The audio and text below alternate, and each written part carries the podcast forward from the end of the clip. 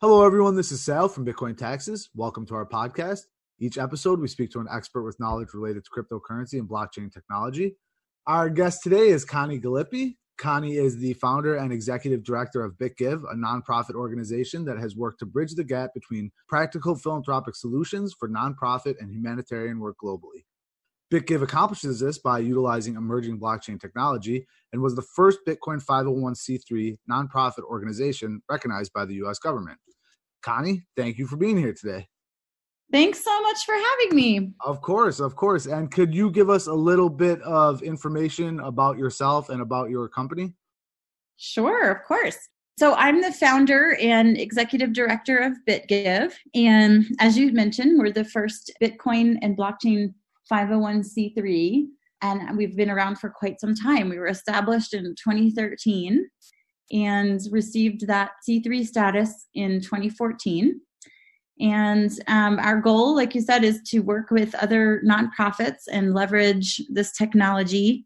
And we've done that in a number of different ways over the years. But we have a global presence and NGO partners all over the world.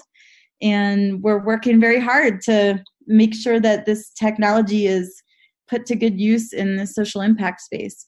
Yeah, and you said global. We'll get into maybe some more of the specifics in a little bit, but I know from all the way from Alabama here in the States to the Philippines that you guys have projects that you're involved in, right?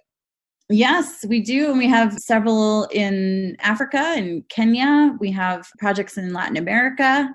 Now we have one in Ethiopia, wow. in Bahamas. We're all That's over. awesome. That's great. Great. Now, you had mentioned being the the first 501c3 nonprofit Bitcoin organization. Now, are there other nonprofits in the Bitcoin space now since your inception, or? You know, it's a good question. There are, but I would say that we're still pretty unique in the sense that our entire mission is Bitcoin and blockchain for NGO use cases, mm-hmm. right? And so that I think is fairly unique um, there are plenty of NGOs that accept Bitcoin, but they're not, you know, established as a, you know, Bitcoin entity baked into their mission. Right. Um, so yeah, I don't, I don't know that we really necessarily have um, others that are are similar enough to BitGive, but there are other organizations out there, maybe more focused on like education around the technology itself and things like that. Okay. Yeah, mm-hmm. and I mean, it seems like blockchain technology and donations kind of really go hand in hand. So, I mean, I got to give you credit for for combining the two of those because they really work so well together. Oh, thanks. They do. I mean, I, you know, of course I'm biased, but I see it as such a the perfect use case and demonstration of what's possible with the technology. Can you talk a little bit about how you entered the blockchain industry? Sure. So, it was a long time ago. at least in blockchain and Bitcoin time. Yeah. Um, and I was at the conference in 2013 in San Jose that was essentially the first real Bitcoin conference that was all about Bitcoin. And, you know, previous to that, there had been, you know, spin offs at, at other fintech conferences and stuff, but there wasn't an event that was just about Bitcoin. So I was there because my brother's company had just gotten its first seed round. And so I was there to be a part of that excitement. And I was already interested in the technology, but I wasn't, you know, looking to start an organization by any means. right. Um, but it really just came out of the experience. Like I was there in this really now what's we all look back upon this quite magical moment in the industry budding really mm-hmm. and i felt that energy um it was really intense and in a good way. I mean, there was this perfect combination of investors in Silicon Valley wandering about at this, you know, random Bitcoin gathering, you know, and um, entrepreneurs and developers. And I really felt that this sense of like, this is going to be really big, you mm-hmm. know, like all the components are here for essentially the next dot com boom you know that absolutely. Yeah and so that that is basically what then brought me to, to have the idea of bitgive. And it it came to me really without necessarily trying. It just came to me because i essentially married my previous career in working with nonprofits to the potential that I saw with this technology and the energy of that event showing so much potential for it to be really big. Well, that's a great origin story right there. I mean, that's pretty cool that you were just at this conference and you just thought to yourself, wow, these two things should be combined. I wonder if anybody else has combined blockchain and nonprofit. And then you were just, you just went for it. That's great. Yeah, basically, I really did wonder because I wasn't familiar enough with the space if it had already been, you know, somebody was already doing it um, but they were not. And so it was the perfect uh, opportunity. And yeah we just went for it. And here we are almost you know six it's been six and a half years. Was your brother's company uh, cryptocurrency related as well? It is. Yeah. There he's um, the co-founder of bitpay. Oh awesome. That's huge. Yeah. you guys utilize bitpay as well right we do, we do. They've um, they've provided their services to us from day one and at no cost, which is amazing. They also did a lot of proprietary work for us early on, before there were things like cold storage. We had a proprietary situation with them where they were holding our coins for some time, mm-hmm. and um, we also use their wallets on GiveTrack. So um, yeah, we we love BitPay. They've been hugely supportive of us well, I'm sure your parents are very proud of both you and your brother for these awesome companies that you guys both started. They're huge companies, so that's great. Oh, thanks. Yeah, no problem. Yeah, I think they are pretty proud. nice, nice. All right. So, Connie, uh, you had mentioned GiveTrack. Can you talk about what GiveTrack is and how that's different than BitGive? Sure. We get this question a lot. um, so, BitGive is the entity, right? So, it's the foundation that we started over six years ago.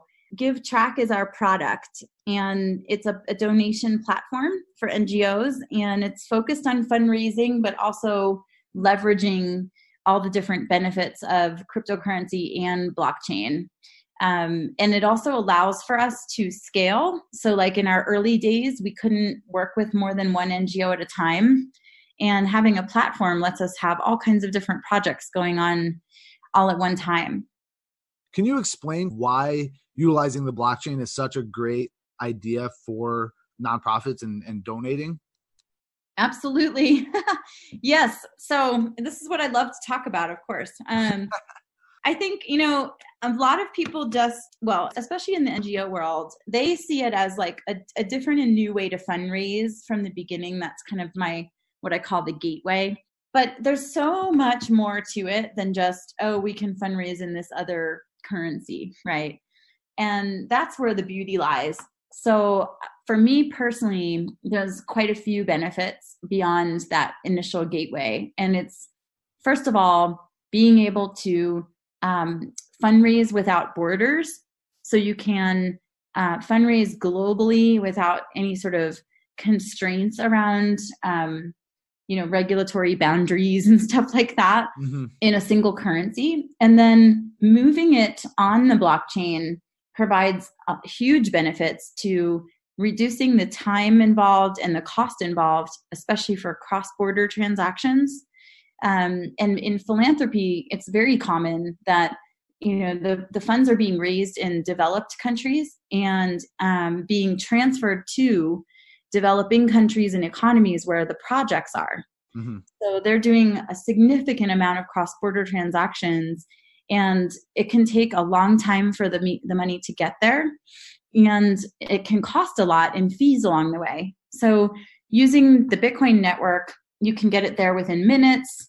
You're only paying a network fee. I mean, it's like tremendously improving upon the current systems, right? Yeah, absolutely. Um, and then on top of that, we talk about the transparency aspects of the blockchain itself. So if you're using this network to move funds cross border, then you can actually watch it happening on the blockchain in real time and you can see where it went and what's going on with the funds. So we're trying to essentially surface that data so that it's not just a bunch of letters and numbers moving across the screen, um, but we're trying to you know surface the data in a way that is user friendly and makes sense and can be um, used for accountability for ngos to share what they've done with the funds and build trust and have a way to engage more with their donors on a on a real time basis of what's happening. Some people are a little bit hesitant to donate to to certain charities because they aren't 100% positive if what the charity says they're doing with the money is actually what's being done with the money. So I think more transparency in donating Bitcoin and crypto to a an organization or to a to a project, I think that more transparency is great. Yes, absolutely. Yeah, there's there's definitely a lot of questions out there and I think, you know, in more recent years there's been a lot of stories that have come out um, about unfortunate circumstances with NGOs and things that are really just unfortunate to hear about. And so i think people are becoming more aware that this this does happen. And so what unfortunately happens is that those few things that happen or those few bad apples for lack of a better cliche term um, they kind of you know unfortunately affect the entire you know philanthropic sector. And there are plenty of ngos doing amazing work. And you know they they do it all in the most important areas of society and with such limited resources. And it's so important that we support them. And it's so sad when these stories come out and it affects everyone involved you know?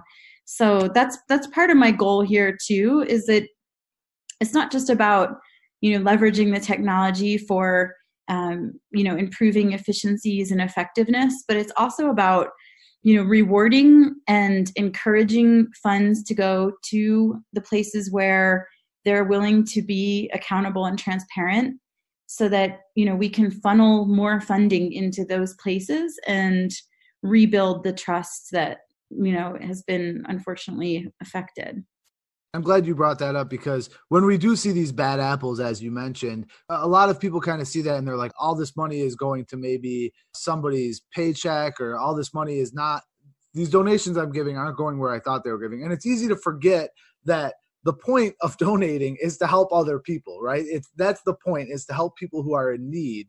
And those are the people being hurt when you're not donating money. It's it's not necessarily the the charity that you were donating to that's being hurt. It's the people who the charity was supposed to help. Exactly. Yes. I'm glad you said that and put it much more eloquently than I could. So I appreciate you saying that for sure. And it, not to mention the crypto population is more cautious to begin with. I mean, generally, there are a good amount of crypto users and traders who are cautious about what they do with their money and cautious about who sees their i mean especially we, we deal with taxation all the time. People hate the idea that they have to send their information to the irs but it is a more cautious population. So i think having more transparency is you know what needs to be done in order to get some more donations too. Yeah and it's interesting because the tech itself has that you know use case but it mm. also has that sort of pseudo anonymous use case as well. They kind of you know fly in the face of one another at times but yeah yeah. And funny that you say pseudo anonymous right? Because it's always been kind of touted as anonymous and i think people are more and more realizing that it's it is pseudo anonymous it's not fully anonymous. You know there's obviously ways to track these types of transactions so. Yes for sure. And the forensics folks in law enforcement are getting good at it so. Yeah absolutely a lot of people still think of the sketchier uses for cryptocurrency you know using it for the silk road or, or whatever was the yeah. you know the place where you could buy illegal things with cryptocurrency. So people still uh, surprisingly think of that when they think of crypto use you know but that's not the case. Yes it's, it's using it for donations to help people in developing countries which is exactly what you're doing. Exactly yeah yeah, and it's funny because it's like similar to anything else like cash or email or the internet. right. like all of these things are used for bad things, but right. that they don't have utility for all other things as well, including helping other people. right. And I just I think time and more light being shed on companies like yours and and endeavors like yours, I think that's gonna create a better opinion of cryptocurrency. I hope so. Absolutely. All right. So now let's talk about a little bit about taxation and let's talk about capital gains and how capital gains can be offset through crypto donations. Can you talk a little bit about that? Yes. I love talking about this. I think it's actually quite beautiful and I wish to get the message out more because um, a lot of people I don't think necessarily understand this mm-hmm. And I really appreciate having an interview specifically with you on this show because I think your audience will be very interested. I agree. Um, so you know, most most people I think kind of get that you can, you know, you can have a write off if you make a donation, and then that reduces your taxable income. That's kind of basic, but where I think it gets much more interesting is the offsets aspect. So and if you donate in cryptocurrency instead of you know converting it first and then donating it um, you're able to offset any gains that you have so if people actually think ahead before april so more like now mm-hmm. about what kinds of gains they might be looking at they can preemptively offset those to avoid paying any taxes on them which is awesome and you're making a contribution to nonprofits and helping other people instead of paying the government taxes, right? And in the case of BitGive, we actually hold in Bitcoin as well. So it continues to remain in that valuable asset that can grow and it's not been converted out. So as it continues to grow in, in our coffers, we don't have to pay any taxes on it either because we're tax exempt and over the years our you know needs have grown as far as cash flow but we still hold the majority of our assets in bitcoin. And that's always benefited us over the long haul. It's definitely ups and downs and it definitely makes us nervous sometimes but you know it's over the long haul been amazing. And i don't think we would necessarily exist still had we not done that because in many cases those gains allowed us to continue through some of the you know bear market times. Mm-hmm. so it really you know has helped us a lot. And i think that that evergreen effect of it continuing forward from the donor to a nonprofit that keeps it in, in crypto is a really beautiful part of it as well. Because from the donor's perspective if they're able to make the contribution in cryptocurrency to a nonprofit for them, that's the benefit on the front end. And oftentimes, there aren't a whole lot of charities that actually accept cryptocurrency. So that's a, that's your first hurdle. Um, but most of them that do accept cryptocurrency will then convert it into fiat. And so, although it's still benefiting everyone involved, what we do is we hold in Bitcoin so it has an even further benefit where we're keeping it in our coffers and allowing it to continue to grow. And that growth allows us to do even more good social work. And it's never taxable to us because we're a tax exempt entity. So even though we may see all these gains, we get to benefit from them and use them to help other people instead of calculating them for taxes and paying the government, right? Yes. So, and, and so for the many listeners of ours that groan about having to pay the IRS taxes, there's one way to avoid paying some taxes on your crypto gains. You can just donate some of that cryptocurrency and then you don't have to worry about it. Connie and her team at BitGive don't have to worry about paying the gains, so then you can kind of avoid gains when you're donating. Absolutely. Yeah, you can completely offset them depending on how much you donate, really. Yeah. It's awesome. I, I really love it. I think it's such an awesome thing. I think it also gives you kind of street cred, um, for lack of better words, in the crypto community because, as you mentioned, you guys are all in on crypto. It's not, hey, we're just taking crypto in addition to fiat currency because we want that extra money. You guys are all about the blockchain, all about cryptocurrency, and that's the main focus of this company. And and you said it yourself. That's what sets you apart. And and i would agree. And i think that hopefully um our listeners and and anybody else who comes across your company i hope they can really respect that because that's big in the crypto space. No i appreciate that. Yeah i think a lot of times people don't distinguish us from like just a nonprofit that accepts bitcoin. And there's so so many differences. So i oh, appreciate yeah. highlighting that. Yeah. Absolutely. Yeah of course. Um so on that topic you have a unique vantage point here. Do you think that Bitcoin is still too technical for most donors? What's your opinion on that? Yeah, I think for you know on ramps being what they are, it is still kind of um, an, a challenge, and I think um, definitely the interest and knowledge has grown quite a bit, especially over the last like two years um, you know, there's been a lot more interest in the space and understanding of the tech itself. Um, but there's still a lot of challenges to, to actually getting in, right? There's just so much friction, com, you know, to deal with all the regulatory stuff. And mm-hmm. um, so, yeah, it's definitely a challenge. Um, but I think, you know, like you had mentioned earlier, that we we have such a perfect use case, I think, for the technology and that we can appeal to both Bitcoin and crypto donors as well as mainstream because it actually demonstrates the beauty of the tech itself and shows people that the technology has utility and has you know value beyond speculation. And to me that's really the beauty of it. So for a mainstream audience the interest would be more about what can this technology actually do? It provides faster and cheaper you know uh, global transfers which means more impact on the ground for the nonprofits. Mm-hmm. and we can see what's happening on the blockchain. So we're we're more interested and involved in the actual work that's being done and where our money went right?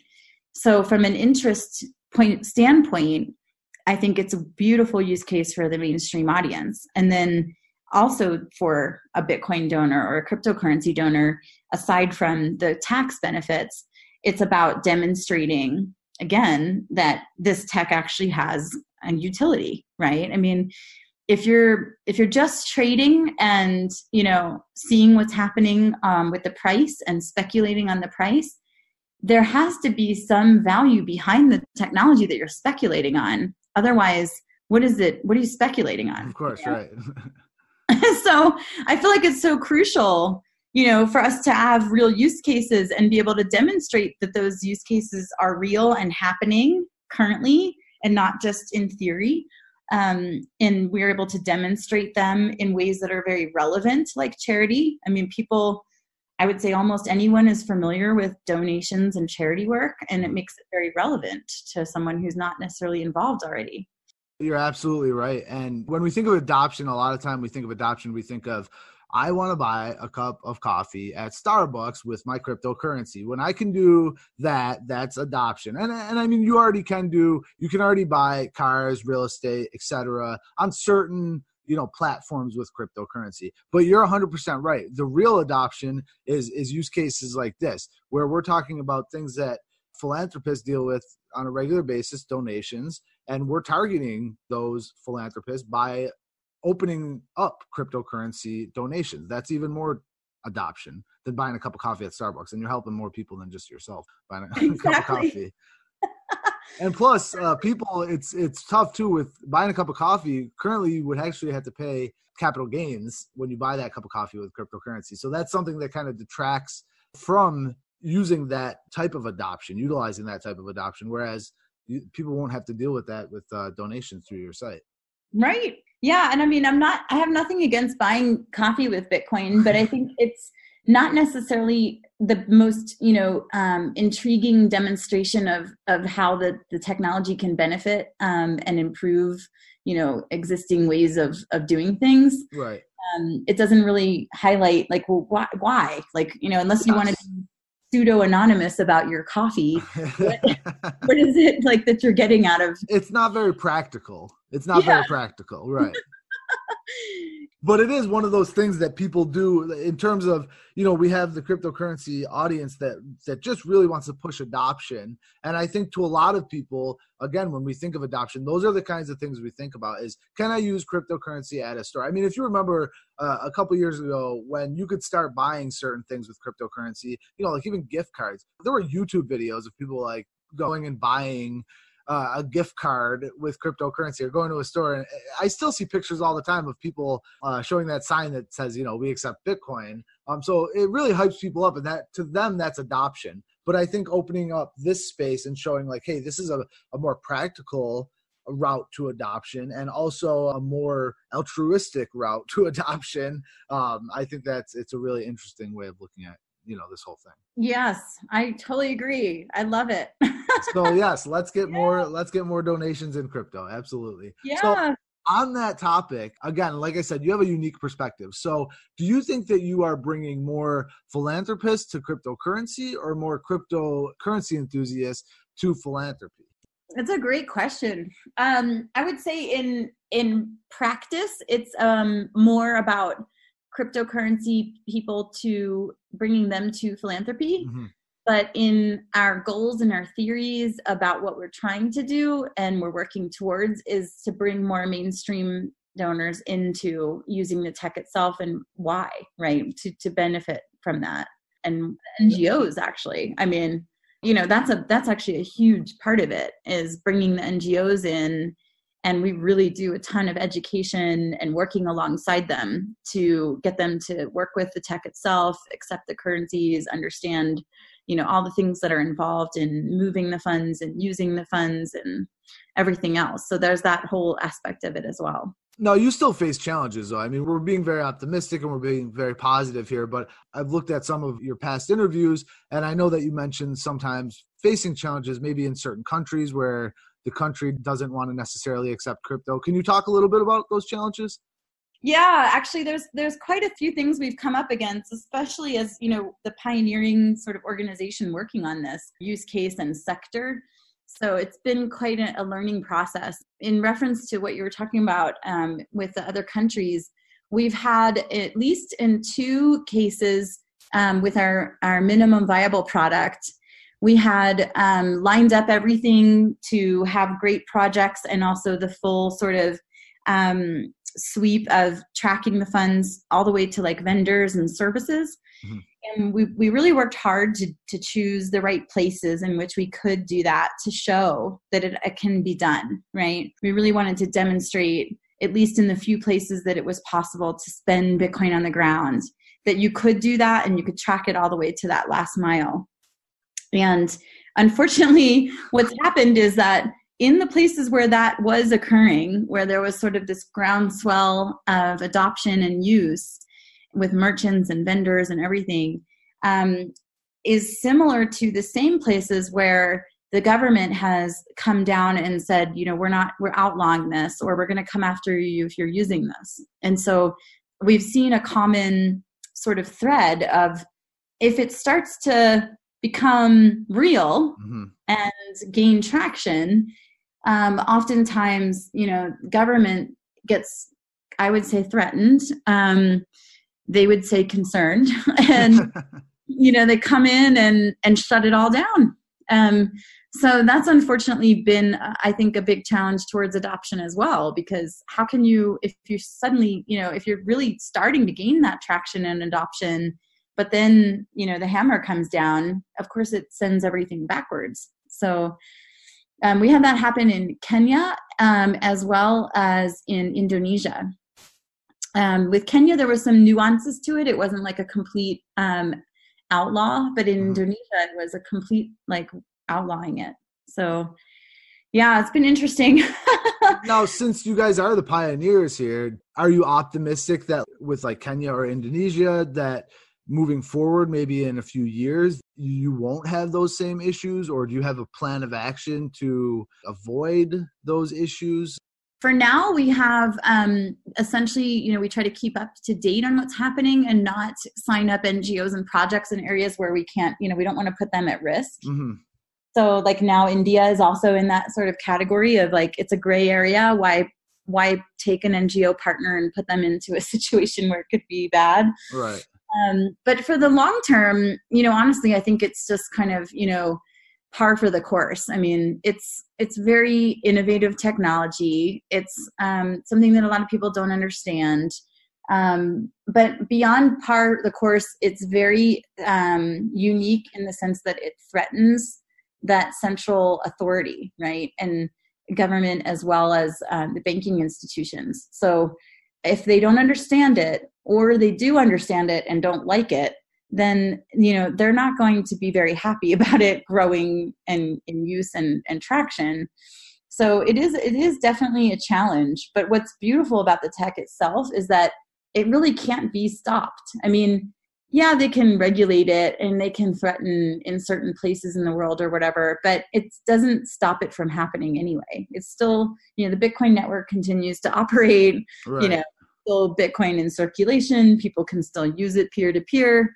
Um, you know, they can, in some ways, you know, capture it at these places like exchanges or things where they can, you know, quickly kind of put up a gate. But otherwise, it's not going to stop anything. So I think in the long run, all of this will, you know, blow over and it's just going to become inevitable because unless you shut down the internet, um, it's not going anywhere. So, and uh, we'd all be screwed if that ever happened.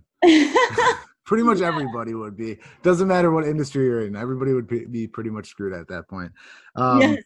I, I, think once a lot of these countries find that they can benefit from it. I mean, look at in the United States, they're they're taxing you know the hell out of cryptocurrency, and obviously a lot of people in the crypto space don't love that idea, but at least it shows the US government like, hey, we can make a buck off of this. So, you know, we're not going to try and stop it from being adopted in different industries here. As soon as other countries see that that's possible, and maybe they'll see it's possible in a way other than taxing it, but as soon as they see that it can be it can benefit them, then hopefully they'll stop being scared of it and stop trying to, you know, stomp it down and they'll accept it.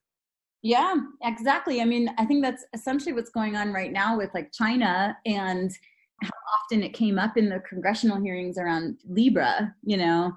It was like they kept thinking, well, yeah, we have all these regulatory concerns about this. However, what if we let China do it first? You know? yes. So it was kind of funny watching it from that standpoint. I was like, oh my gosh, these guys. But yeah, I mean, that's where they're coming from. It's like they they see it in some ways as an innovative technology, which it is, which gives our, our economy an opportunity that we can either take or or shut down. So Speaking of Libra, that's uh, you know, we were just at that World Cryptocurrency Conference in Vegas recently, and we went to a, a, great conversation. Obviously, Facebook has its you know people who don't love Facebook, and there's a lot of issues with privacy, especially with Libra, of course. But in terms of Libra, what better organization to reach people who don't normally deal with cryptocurrency than Facebook? Love them or hate them, almost everybody has a Facebook or at one point has used Facebook. So them having their own cryptocurrency, no matter how you know potentially good or bad that cryptocurrency is, that's definitely going to help with adoption. I think. I mean, personally, I guess that's my opinion. Yeah, no, I agree. I mean, I, I think it's a, you know very poorly designed, and they have a lot of issues to deal with to be real. But in that, in the sense of exposure, I mean, huge. they're huge. I mean, they're yeah. in the limelight. They've got billions of users. They're global, and you exactly. know, the more they talk about it, the more it becomes a mainstream topic and more understandable. And I was quite pleased actually to hear in the congressional hearings that there was enough sophistication around the knowledge of the technology to be able to distinguish what it is that Facebook is proposing from Bitcoin and how different they really are, and that the most of their concerns lied in the fact that it was corporate controlled, um, you know, security issues and all of that, versus what a decentralized network can offer that doesn't hold the same concerns that a corporate controlled structure does. Right. The whole point of decentralized is to not have six big companies in charge of the the cryptocurrency. But I'm certainly willing to give them a chance. I mean, I'd love to have somebody from the Libra team on here to kind of talk about Libra. So I certainly won't try to pass any judgment before I before we get more details. And they pushed it back, so you know, obviously they see what the reaction was and what kind of changes they need to make. We'll see where they go. Yeah. But in, in in overall, it seems like it will help with adoption. So yeah, and good. It's, you know, handled in such a way that it does help with adoption and doesn't create enough, you know, a lot of problems that end up mm-hmm. turning people against. Yeah, the exact opposite. Like, hey, if Libra is doing this and it just, you know, took my identity, then I'm not going to ever trust cryptocurrency or Bitcoin. Right. yeah, let's hope let's hope that doesn't happen. yeah. I digress. Yeah. I digress um, you know, on this kind of topic about the future of crypto, where do you see Bitcoin and crypto in the next five or 10 years? Do you have any predictions? What's your opinion? Oh, that's a tough one. um, you know, I think that we've come a long way, um, even though I do on a day to day basis feel like, you know, kind of frustrated that we haven't gone further. Um, but you know looking back at where we were in 2013 where you know this was like the first bitcoin ever conference right and then now there's events every day in every continent and probably multiple ones every day in every continent, you know, and um, we've come a long way as as that is concerned. And I think um, BitGive has as well. You know, we used to work with one charity at a time, and now we have a platform with 12 projects, and you know, all this stuff is happening.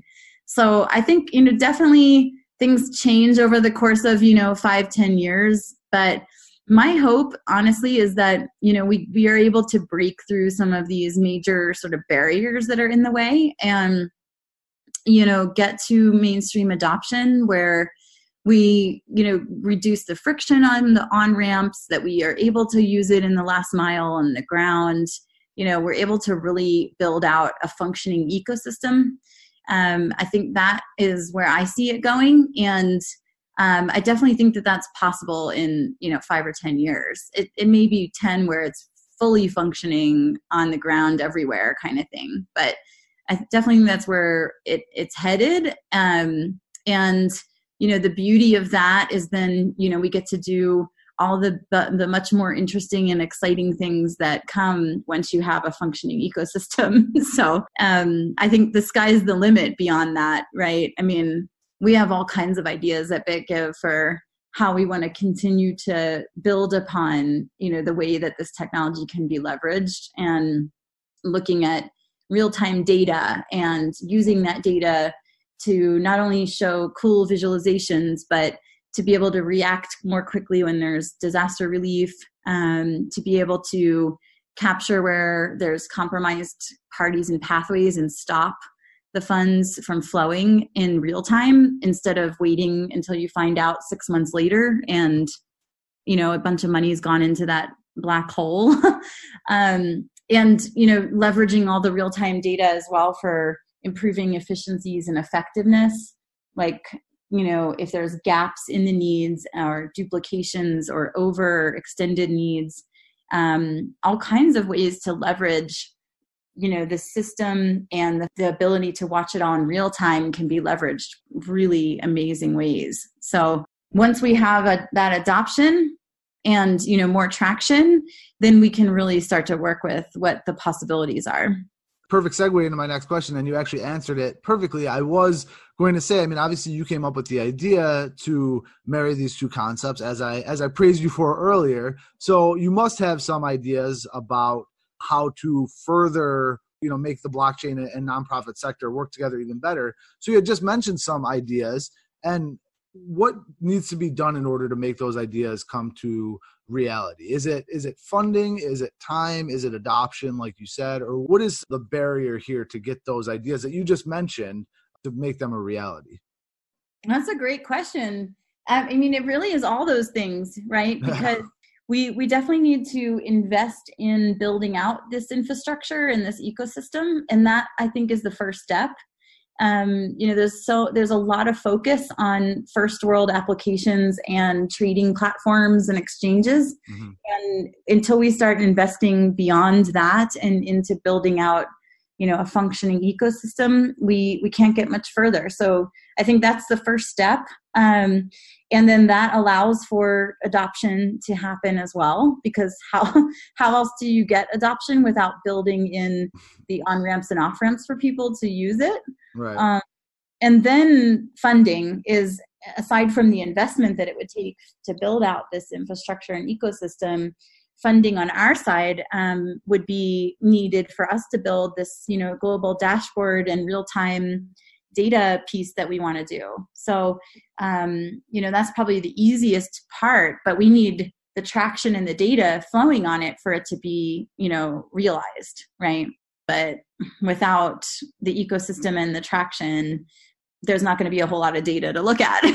So yeah so i think it's all those things. Um, so yeah we I mean we definitely have long long term goals and and many steps in between to get to them but um, i think i think it'll all happen with time for sure. I mean when people ask me like what, what do i think is going to happen with the tech i'm like honestly it's just a matter of time you know? Mm-hmm. I, it's not going anywhere. I mean we have a lot of challenges but it's just a matter of time. It's it's like the internet you know? I mean who knew that we'd have things like Snapchat back in 1995? I mean, Yeah, absolutely. That's a great comparison. And actually, the last guest I had on, Alan Murrock, did make that comparison. And he had mentioned kind of how, you know, look at Facebook and privacy, for example. It took so long for regulations and, you know, the government to step in and to make sure that people were being protected on Facebook, people's privacy was being protected on Facebook. That took ages. Everything kind of does take ages, it seems like. Every any kind of new technology, like you said, with the internet, and you know, I remember using like uh 20, I think it was like 28.8K. It wasn't even 56K back in the day of uh, you know, dial up. It was um it was 20 it was half that. It was half that speed. So I mean definitely never would have thought back then that be doing what we what we're doing now with the internet. You know, so things take time. Absolutely. Yeah. I, I like to use the analogy of email a lot because I it's to me it makes a lot of sense like you know back in the 90s or no, mid to late 90s not not everyone even had an email address right. you know and when i was in college i was i started college in 95 so i'm kind of aging myself here but um, i was in uh, i was in the dorms at virginia tech and they were the first um, wired campus quote unquote hmm. And so in 95, we had Ethernet in every single dorm room, which is like crazy. And so I remember writing to my mom in college via email instead of writing her a letter. But she didn't have an email address. So I would email her boss at work and I would put the subject line would say for Maria. and then my, her boss would print it out and walk it over and hand it to her on a piece of paper. Wow, what a that really is what a great story that is. yeah, and I mean the way I see it is like that's kind of where we're at right now with crypto, right? I mean, certainly not everyone has a wallet by any means, right. and then if they do, they've got to then go find an exchange or use local bitcoins or some way to turn it into something useful to them. They can't use it as it is, right? And so like the exchanges um, whether they be a person on the ground or a physical exchange, are like the printers, right? They're like mm-hmm. everyone's going to the printer and printing out the emails and then handing them out to everyone. right, right, right. Where we need to make it so that you know everybody finally gets an email. Like I'm sure your mom eventually got maybe an AOL email or something like that, and she was able to finally just cut that middleman out and get those emails directly from you. exactly. So that, her, so that, her, boss wasn't reading them as he was walking down, them down the hall.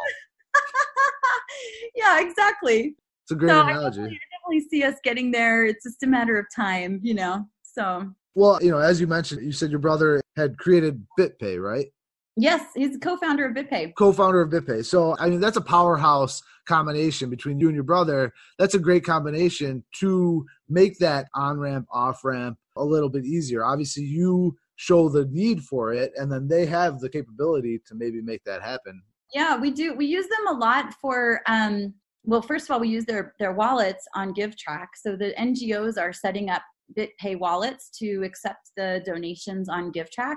And then we also, as BitGive, its entity itself, uses BitPay, and all of our donations come in through BitPay, and we use them to either send them to our cold storage and hot wallets and all that, or if we need fiat for cash and operations, then we go through BitPay as well for that. So we use them a lot. They're awesome. Um, and they're just a solid team. You know, I mean, I, I don't think that they nearly get even remotely the credit that they deserve. And I understand that I come across as biased, and I, I totally get that.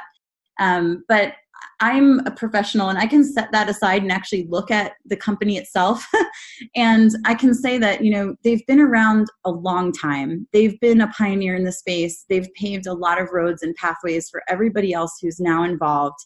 And they've followed all the rules and they've done a great job. And I think that they don't get enough credit for all the work that they've put in to creating this industry from very early on and you know they have they've had their problems and everyone does but mm-hmm. i think that they really have done a lot to support um, the industry itself open source stuff as well as a ton of nonprofit stuff i mean they they don't really talk about it but they processed a lot of the money that flowed out of the pineapple fund because there's a lot of places that don't want to work with ngos and they don't want to put themselves in the position of converting you know bitcoin that came from an anonymous pineapple fund person um, BitPay did most of those transactions and enabled a lot of nonprofits to receive a lot of money, you know. So yeah, I think they have a lot, a lot to offer, and we we love working with them. I think a lot of people would agree with that. I mean, and BitPay is pretty well known name too, right? Like I think most people in the space have heard of BitPay, have used BitPay, so they definitely do deserve credit that you're giving them. And I haven't heard too much bad about BitPay, so you know, kudos to them. That's you know, yeah, for sure. Yeah, absolutely. You know, being in the space myself, I, I tend to really just appreciate most companies in the space. If basically, if you're not a company in the space trying to scam somebody, then you're a company in this space that I could appreciate. You know, because you're, you're doing more for cryptocurrency, you're doing stuff for adoption. You know, it's already a pretty niche space as it is, and so it's like you know we got to stick together if we want to bring adoption about to the mainstream. You know. Exactly. Peace exactly. and love. Peace and love. I totally agree. I totally agree. There's definitely a lot of infighting within this industry and does not help us. We need to all work together and, you know, move everything forward. Yes, So- unified front, and then as soon as it becomes mainstream and you know globally adopted, then we can you know start the fighting back up. But until then, you know we, we have to remain peaceful with one another in order Yes. to succeed. It's good for all of us, and it's good for the world. Exactly. I'm 100% with you on that. well, I didn't mean to bury the lead here, but can you just talk a little bit about the projects that you currently have going on with BitGive and GiveTrack? Can you talk a little bit about some of the, the current projects that are happening? And then I'll get some information from you about how people can find out more information and how they can either donate to you guys or donate to some of the projects that you have going on. Oh yeah, that's that's the best part. Yes, absolutely. I agree. We got a little caught up in the fun conversation, but this is the really good, helpful stuff. Yeah, well, we have a lot of amazing partners. Um, so on GiveTrack, we have um, right now four different projects that are currently fundraising. And then we have um, probably uh, four to six that are either under implementation or are already done. So um, the the ones that are fundraising, uh, three of those are projects in Venezuela. So they're all through the same NGO but different projects and they're supporting um, really, really important efforts on the ground in Venezuela with um, supporting orphans, supporting hospitals, and abandoned pets. And there's an awful, awful lot of terrible things going on in Venezuela. So there's a lot of need, and it's not being met. So they're they're on the ground and working really hard to just provide basic services to people to get through this really difficult times. Um, and they're also in the process of planning for more sustainable programs as well, like nurseries for food and um, things like that that can sustain over time. Um, and then we have also a project in Jamaica right now for a, a skate park in Kingston for at-risk youth. So it's all about you know giving them a much healthier way to spend their time and put their efforts and energy into versus you know many of the other options that may be out there and Right. um, so that's what those are the projects that are fundraising and then we have a number of other ones that you can go and see kind of how the projects are playing out. They raise funds on the platform and they're starting to actually use those funds for the projects. So it's really cool to watch. We've got um, two in chile um, that are under implementation and also one just started in uh, its implementation in ethiopia. And um, we have another one coming soon in afghanistan um, we worked with code to inspire and they are a coding school in herat and they raised funds on givetrack for computers for their students so we're waiting for them to share the results of you know actually purchasing those computers and having them at the school and um, so there's lots of exciting things going on. I don't know, you know, if there's any one particular one to focus on, or you know, that we're more excited than the others. Right. yeah, and I guess if you're a donor yourself, or even if you're just, you know, you don't have to be a huge philanthropist to donate money. You can just be an average Joe in terms of cryptocurrency, you know, trading. You could just donate a few dollars and pick one that kind of speaks to you, right? Like if you're into programming, then maybe look into donating to the cause where it's helping young women learn to program. Maybe if that's something that's kind of close to your heart, um, then you can choose based off of that. You don't have to be a multimillionaire though in order to to help other people and, and to give money. Absolutely. Yeah. I mean, that's that's the idea of crowdfunding, right? I mean, $5 yes. you could throw $5 at it and it would be great. And then and that actually is uh, one thing that I often say about as far as like demonstrating the use case and building adoption is like it doesn't take big dollar amounts. It's just about showing that it works and using it and demonstrating the use case and providing support to other people through that. And it doesn't you know it doesn't have to be a lot of money. Yeah absolutely. And showing that it gets easier as more people do it it becomes easier to actually do it. Like you said increasing you know adoption. And we can make that happen as we kind of talked about earlier by you guys accept donations as well right? Yes exactly. So we we do accept donations and that's how we do all this great work. We have an amazing team and they're doing all the you know technical development work of the platform and working with the ngos and doing all of our fun administrative stuff we have to take care of and you know so that that all needs to be covered somehow. So we we do you know take funding into bitgive itself and that's that's different than the projects on on givetrack. Um, but you know there's also something i wanted to mention about the projects on givetrack is that we have a direct integration with uphold so any um, cryptocurrency or even fiat currency that someone wanted to donate can be done on GiveTrack, and they just funnel it through Uphold. And Uphold, we have an API integration with them where they're taking in, you know, whatever it is, crypto or fiat, and they're converting it into Bitcoin and sending Bitcoin to the charity's wallet so that it's all together in one currency and in one wallet so we can then follow it from there so like if people have gains in you know litecoin or ethereum or whatever they can still offset those gains through the givetrack platform. So it's just another another opportunity. Yeah and another way of showing that by doing this more and more and by getting more funding partnerships like this open up where it makes it easier to donate money and like you said to to benefit not only the people receiving the donations but to benefit the donor by offsetting gains on different coins. So that's great that uphold and you guys have partnered up. That was pretty recent right? Yeah it was. It was a big um a big effort. Um we had planned to do it as part of the launch of the platform. And you know there's just so many regulatory issues that it got held back and we were really excited to release it. I think it, we finally were able to release it in April. Mm-hmm. so, and it's been a wonderful partnership. Um, Uphold is really awesome. They really embraced it and they love the concept and they love being a part of it.